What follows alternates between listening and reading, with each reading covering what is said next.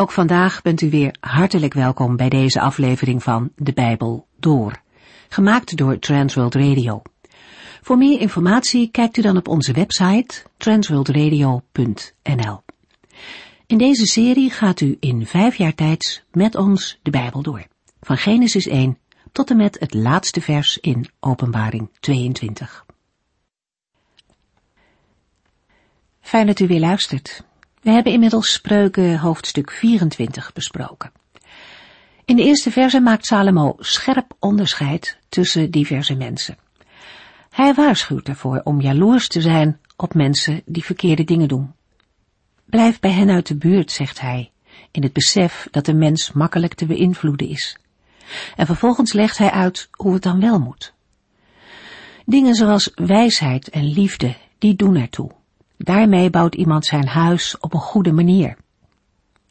De Heer Jezus wijst in het Nieuwe Testament ook op twee manieren om een huis, of eigenlijk je leven, te bouwen.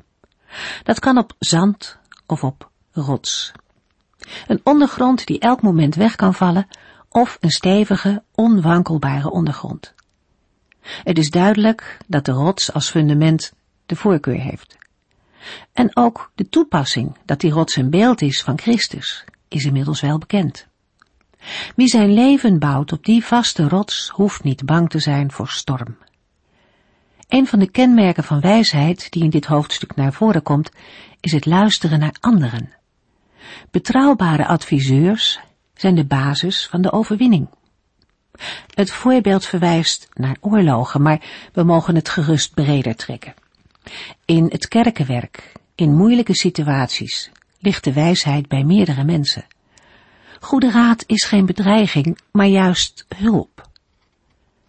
Het laatste gedeelte van Spreuken 24 gaat over luiheid. De leraar loopt langs een akker die vol met onkruid staat en trekt er zijn lessen uit. Luiheid leidt uiteindelijk tot armoede. En het is ook zo op geestelijk gebied. Wijs worden, geestelijk sterk worden, dat komt niemand aanwaaien.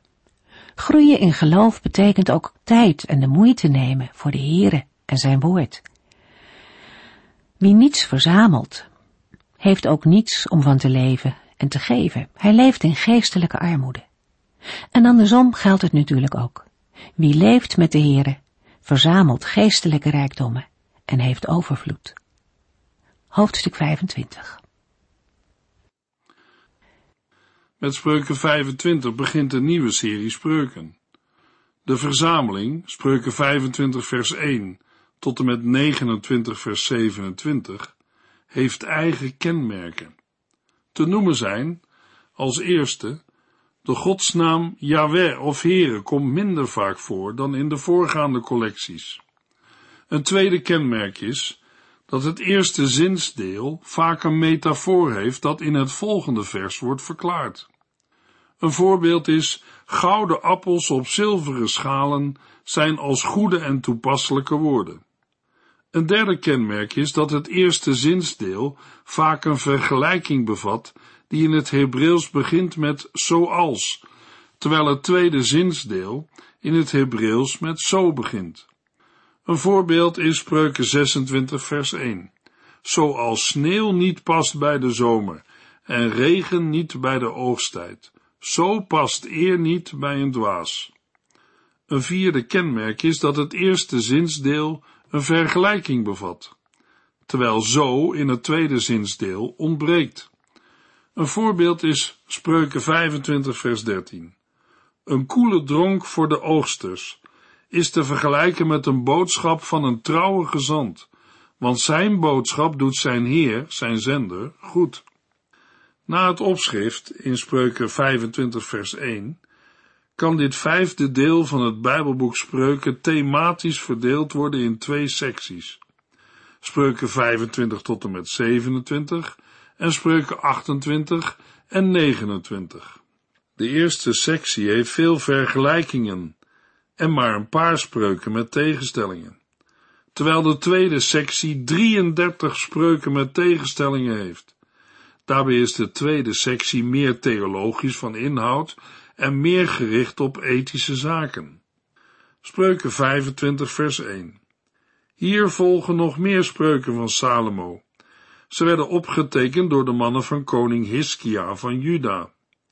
De nu volgende spreuken zijn van Salomo en in later tijd door de mannen van Hiskia, de koning van Juda, verzameld en gekopieerd. Het grootste deel van spreuken is afkomstig van de legendarische koning Salomo. Maar er waren blijkbaar nog meer spreuken in omloop dan er in het Bijbelboek Spreuken zijn opgenomen. Ruim 200 jaar later zijn deze spreuken overgeschreven door beambten van koning Hiskia. Van Salomo is bekend dat hij 3000 spreuken of gezegden heeft geschreven. In zijn tijd had hij er een bloemlezing uit samengesteld om jongeren uit Israël tot een eerzaam en fatsoenlijk leven aan te sporen. De godvrezende en gelovige koning Hiskia vond het belangrijk om nog meer spreuken uit de collectie van Salomo te selecteren en stelde daaruit een aanvulling samen. Daardoor zijn de spreuken die mogelijk in het verleden afzonderlijk functioneerden, in een nieuw verband geplaatst. In die zin is in dit vijfde deel van het Bijbelboek Spreuken waarschijnlijk ook het creatieve werk van de mannen van Hiskia aanwezig. Het is namelijk zo dat sommige spreuken zowel in spreuken 1 tot en met 24 als ook in spreuken 25 tot en met 29 voorkomen. Daarom lijkt het erop dat zowel Salomo als de mannen van Hiskia geput hebben uit een grotere collectie. Daaruit stelde Salomo spreuken 1 tot en met 24 samen en de mannen van Hiskia maakten spreuken 25 tot en met 29 tot één geheel. Dit laatste boekdeel werd toegevoegd aan het bestaande didactische werk van Salomo. Spreuken 25 vers 2 en 3 God ontleent eer aan zaken die hij verborgen houdt, maar koningen ontlenen eer aan het doorgronden van een zaak. De hoogte van de hemel, de diepte van de aarde en de beweegredenen van koningen zijn voor velen ondoorgrondelijk. De eerste twee versen van dit gedeelte beschrijven de houdingen van de Heere, in de Hebreeuwse tekst aangeduid met Elohim, en de aardse koning. Het is Gods eer een zaak te verbergen. Hij is ondoorgrondelijk en zijn werken zijn voor veel mensen niet te vatten. Daar staat tegenover dat het een eer voor koning is om zaken te doorgronden. Een koning heeft tot taak te onderzoeken en begrijpelijk te maken wat onduidelijk is, bijvoorbeeld in een rechtszaak. Hiermee wordt niet bedoeld dat een aardse koning alles moet openbaren wat de Heere verborgen houdt. Maar het is de taak van een koning om in moeilijke situaties duidelijkheid te verschaffen. Een wijze koning kan geheimen aan het licht brengen. Salomo zelf was beroemd om zijn grote wijsheid.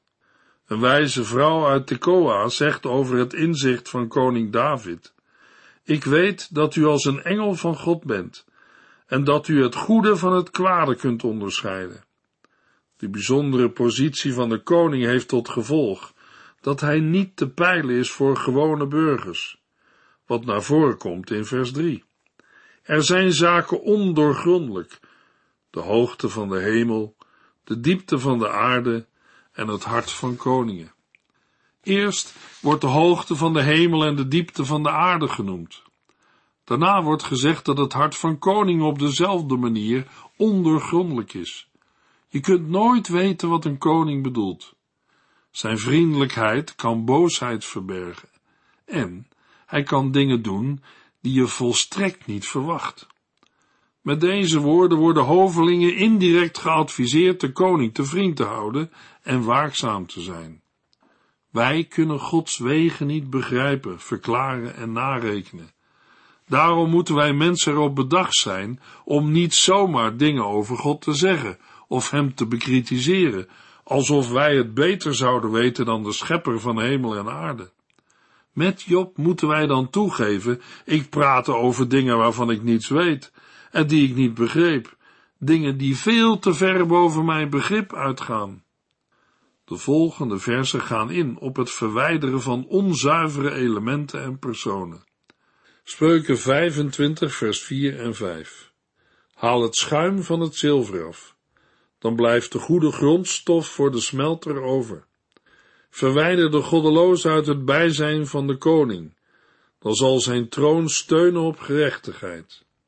Eerst wordt het voorbeeld van het zuiveren van zilver genoemd. De slakken, de onedele bestanddelen, worden door het smelten van het zilvererts gescheiden van het zilver. Salomo roept op onzuiverheden uit het zilver weg te doen, zodat de edelsmid er een voorwerp van kan maken. Daarna volgt een vergelijking. Zoals het goed is zilvererts te zuiveren, is het van belang goddelozen te verwijderen uit het bijzijn van de koning. Als dat gebeurt, zal de troon van de koning door gerechtigheid worden bevestigd. Een van de ergste dingen die een koning kan overkomen, is slechte of goddeloze raadgevers. Spreuken 25, vers 6 en 7. Doe u voor de koning niet beter voor dan u bent. Doe niet net alsof u ook een vooraanstaand man bent. Want het is beter dat men tegen u zegt, kom hier naar boven, dan dat men u vernedert, waar iedereen bij is. In het eerste gedeelte worden hovelingen aangespoord tot nederigheid. Hij mag geen eer opeisen ten overstaan van een koning en evenmin gaan staan op de plaats van een belangrijk persoon. Salomo voegt eraan toe dat het beter is dat een hoveling wordt uitgenodigd hoger op te komen, dan dat hij vernederd wordt waar iedereen bij is. Een hoveling moet altijd beseffen dat de koning hem een positie geeft, en deze positie mag hij niet zelf naar zich toetrekken. Spreuken 25 vers 8 Stort u niet overhaast in geschillen, want mogelijk begaat u dan domheden, wanneer uw naaste u op de vingers tikt. In vers 8 volgt het advies om niet overhaast een rechtszaak te beginnen. De Heer Jezus past deze wijsheid toe met een concreet voorbeeld in Lucas 14, vers 31 en 32. En welke koning zal het in zijn hoofd halen tegen een andere koning oorlog te voeren, zonder eerst de legers te hebben vergeleken? Hij zal eerst nagaan of zijn leger van tienduizend man in staat zal zijn het vijandelijke leger van twintigduizend man te verslaan. Als hij ziet dat hij geen kans maakt, zal hij de vijand, zolang die nog ver weg is, een delegatie tegemoet sturen om over vrede te onderhandelen. In het Oude Testament vinden we een voorbeeld van deze wijsheid in de geschiedenis van koning Josia. Hij was een goede en gelovige koning. Hij leidde de laatste grote opwekking die over Juda kwam. Onder zijn leiderschap keerden velen terug naar de Here. Maar hij maakte een ernstige fout. Farao Nego, koning van Egypte, kwam oorlog voeren. Helemaal niet tegen Josia, maar tegen de koning van Assyrië. Josia maakte een grote fout door zich te bemoeien met dingen die hem niets aangingen. Hij stortte zich overhaast in een geschil, en dat kostte hem zijn leven. Spreuken 25, vers 9 en 10. Heb u een geschil met uw naaste, Probeer dat dan eerst onderling bij te leggen en maak niet openbaar wat hij liever voor zich wil houden. Doet u dat wel, dan wijst men u met de vinger na.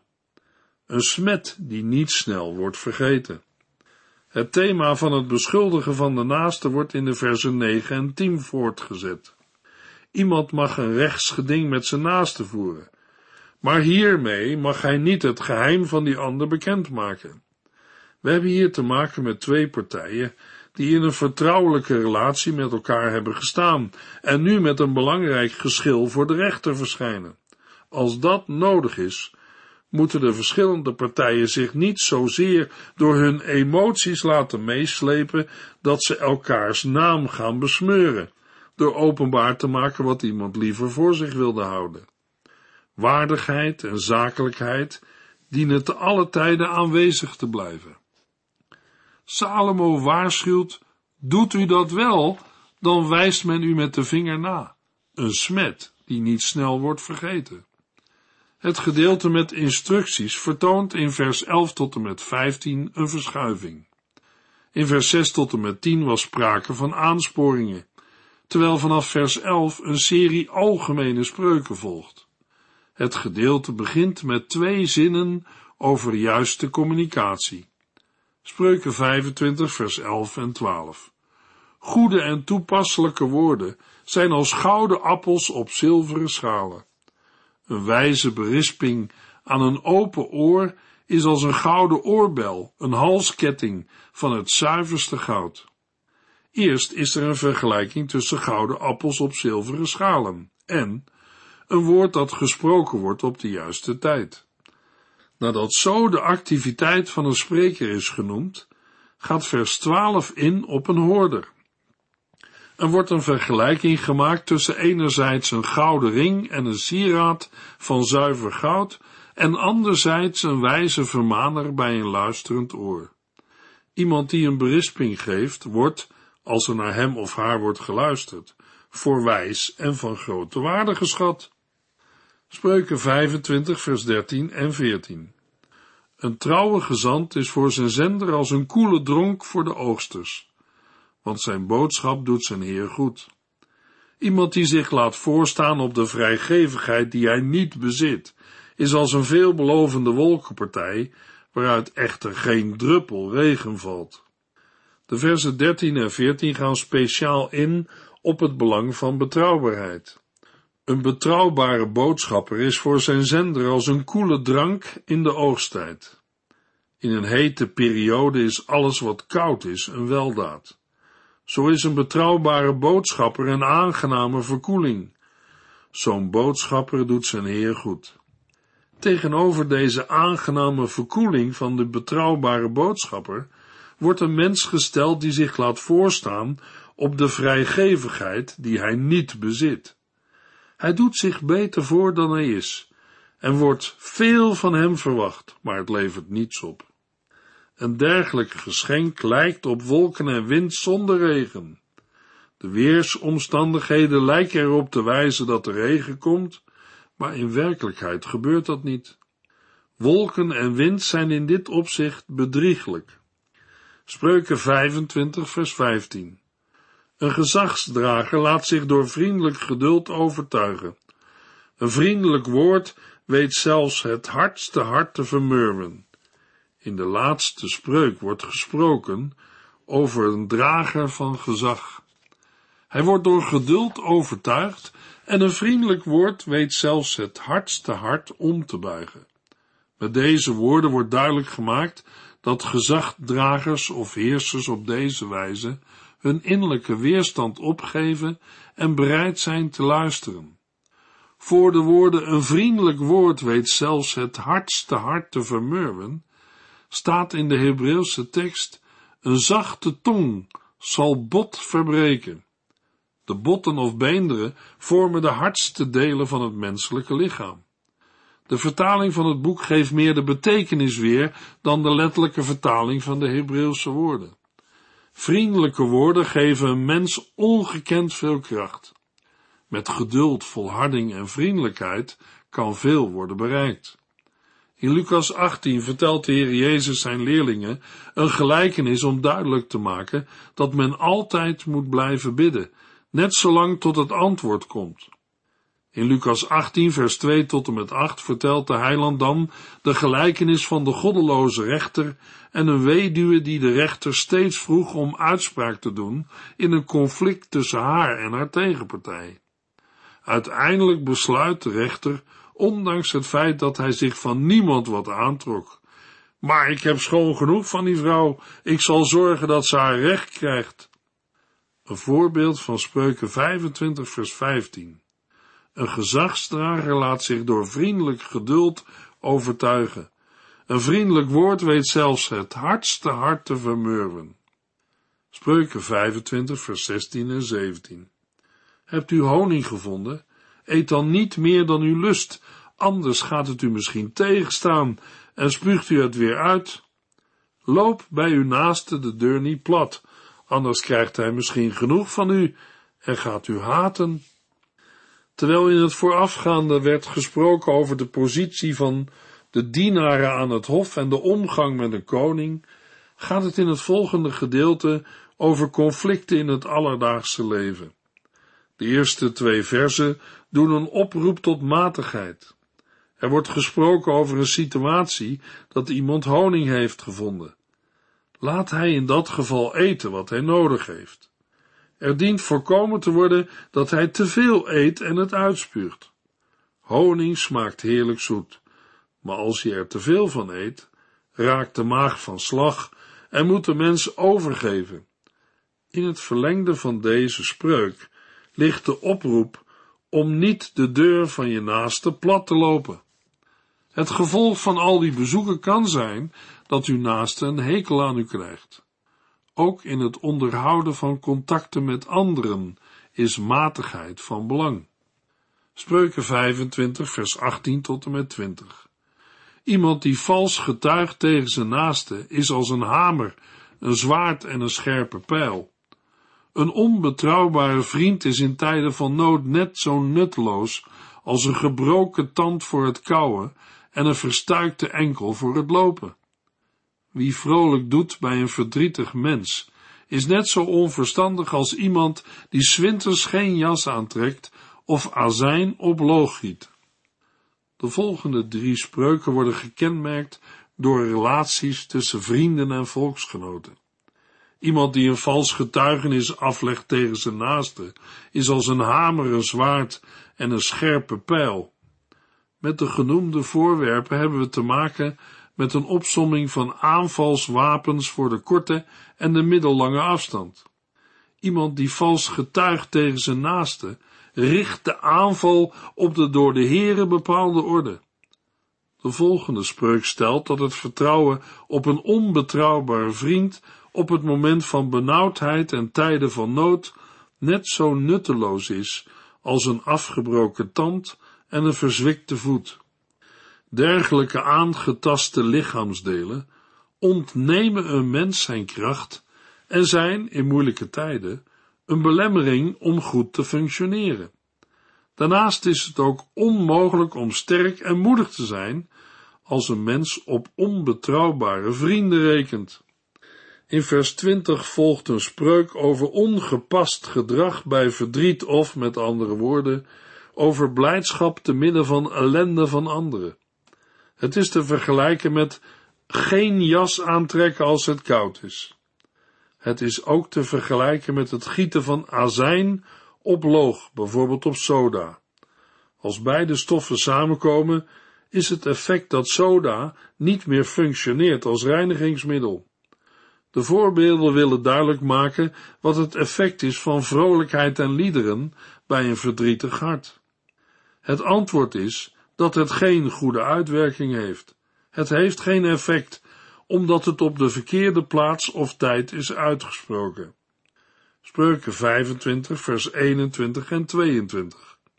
Als uw vijand honger heeft, geef hem dan te eten. Heeft hij dorst, geef hem dan te drinken. Zo stapelt u gloeiende kolen op zijn hoofd, en de Heere zal u daarvoor belonen. In de volgende twee spreuken wordt aangegeven wat een leerling moet doen als hij een conflict met de naaste heeft. Als iemand die hem haat honger heeft, moet hij hem brood te eten geven, en in het geval van dorst moet hij hem water te drinken geven. Het effect van deze barmhartigheid tegenover een vijand in nood wordt ook verwoord. Door deze daden zal de leerling of jongere gloeiende kolen op het hoofd van de tegenstander leggen. Dat is niet bedoeld als een boze vergelding, want het Bijbelboek Spreuken verwerpt persoonlijke wraak. De gloeiende kolen staan voor een moreel goede daad. Het zijn daden waardoor de ander zich gaat schamen. Als voorbeeld kan gedacht worden aan de houding van David tegenover Saul in 1 Samuel 24 waar David Saul had kunnen doden, maar hem spaart. Tegelijkertijd moet gezegd worden, wat we al eerder zagen, de Heere zal het gedane kwaad vergelden. Paulus haalt in Romeinen 12 deze tekst aan en stelt dat een gelovige door het bewijzen van liefde aan de vijand vurige kolen op zijn hoofd stapelt. Dan zal hij misschien een andere houding aannemen. Laat het kwade u niet overwinnen, maar overwin het door het goede te doen. De woorden sluiten aan bij Spreuken 25 vers 15. Zowel in het Oude als in het Nieuwe Testament wordt benadrukt dat barmhartigheid situaties verandert. Spreuken 25 vers 23 tot en met 25. De noorderwind brengt regen. Roddel en achterklap leiden tot boze gezichten. Het is beter om op een hoek van het platte dak te wonen dan onder één dak met een ruziende vrouw. Goed nieuws uit een ver land is als koel water voor een vermoeid en dorstig mens. De eerste spreuk geeft aan dat de noordenwind regen voorbrengt en dat achterbaks gepraat een ontevreden gezicht oplevert. Afbrekende woorden kunnen een verwoestende uitwerking hebben. Ook is het nog beter om op de hoek van een dak te wonen dan onder één dak met een ruziende vrouw. Vers 24 komt overeen met spreuken 21 vers 19. Tegenover de afbrekende woorden in de versen 23 en 24 staan in vers 25 opbouwende woorden. Hoopvol nieuws kan een mens doen herleven. Een voorbeeld van een dergelijke situatie komen we tegen bij Jacob. Hij leefde op toen hij de rijtuigen met voedsel van Jozef zag. Op indirecte wijze wordt in vers 25 ook gesproken over de volharding van een uitgeput persoon.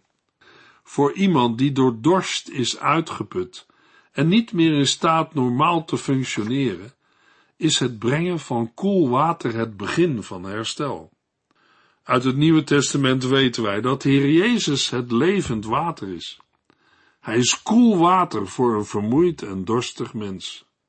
Daarover meer in de volgende uitzending, over het slot van Spreuken 25 en een gedeelte van Spreuken 26. U heeft geluisterd naar De Bijbel Door, in het Nederlands vertaald en bewerkt door Transworld Radio. Een programma waarin we in vijf jaar tijd de hele Bijbel doorgaan. Als u wilt reageren op deze uitzending of u heeft vragen, dan kunt u contact met ons opnemen. Tijdens kantooruren kunt u bellen op 0342 47 8432. 0342 47 8432. Ook kunt u een e-mail sturen naar de Bijbel door at transworldradio.nl en natuurlijk kunt u ook via de post ons bereiken.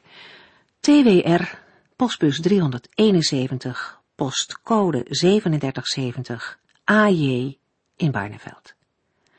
Dit programma werd gepresenteerd door Cor Weda en Ike André. Techniek was in handen van Odin van Voorkom. En wij allemaal bedanken u voor het luisteren. Graag tot de volgende keer.